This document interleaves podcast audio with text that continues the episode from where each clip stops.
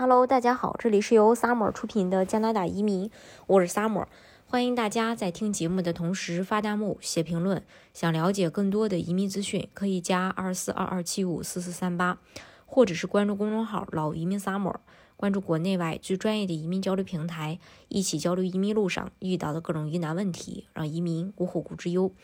随着加拿大各省对奥密克戎变种病毒相关的公共卫生的措施逐步放宽。加拿大呢，整体的就业市场在二月份的时候就迎来了全面的复苏。那根据统计局的最新的数据显示，加拿大就业市场的整体失业率在二月出现大幅下降。在疫情爆发之前，加拿大在二零二零年二月份的整体失业率为百分之五点七，现在加拿大的失业率已经下降到了百分之五点五，首次低于疫情前失业率水平。二月份，加拿大失业率下降，总体就业率水平上涨，共增加了三十三万七千个就业岗位。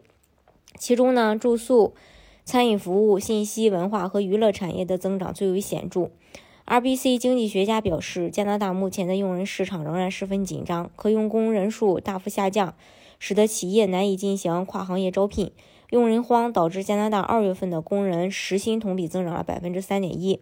随着工资的同比增长，加拿大的生活成本也在上升。统计局将会在接下来的几个月揭示平均时薪是否会随着通货膨胀而增加。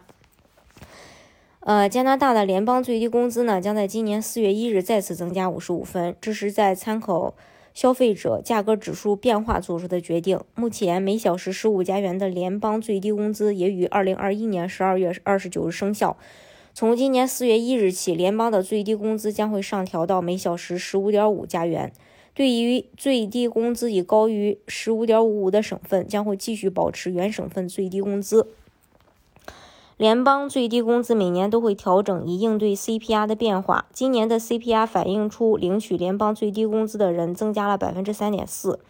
加拿大生活工资协会报告称，加拿大。大多数主要城市的生活工资超过每小时二十元。截止二零二一年十一月，渥太华的生活工资为十八点六加元，在多伦多为二十二点零八加元，在大温哥华地区生活工资为二十点五二加元。截止到二零二一年十二月，加拿大政府估计全国有两万六千名受联邦监管的工人，每小时收入不到十五加元。他们中的大多数人住在安省或魁省。每小时收入低于十五加元的工人中，最重要的部分是运输业，呃，百分之三十四非公路，百分之二十三是公路。其次呢是电信和广播，百分之十九，邮政工人百分之十二和银行百分之十二。嗯，加拿大呢，嗯，目前的一个就业市场其实还不错的，因为在 BC 省政府近日在 Worker BC 点 CN 发布了一项，嗯。就是全新的一版 BC 劳动力市场的展望。本次的 Outlook 预测了从2021年到2031年全省的劳动力市场需求和供应趋势。报告中预测了全省未来的61个行业、500个职位和7个地区的职业发展趋势。BC 省政府预测，未来十年本省将会有，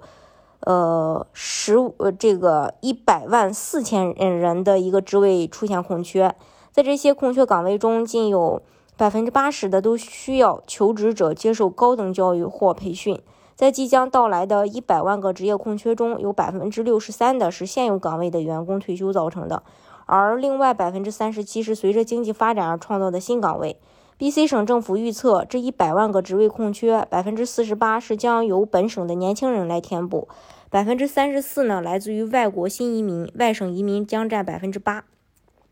加拿大政府在疫情期间依赖将临时居民转换成永久居民，导致政府现在必须努力增加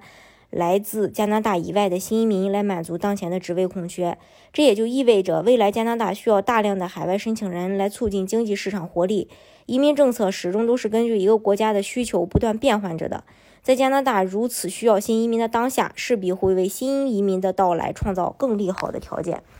大家如果想具体了解加拿大的移民政策的话，可以加二四二二七五四四三八，或者是关注公众号“老移民 summer”，关注国内外最专业的移民交流平台，一起交流移民路上遇到的各种疑难问题，让移民无后顾之忧。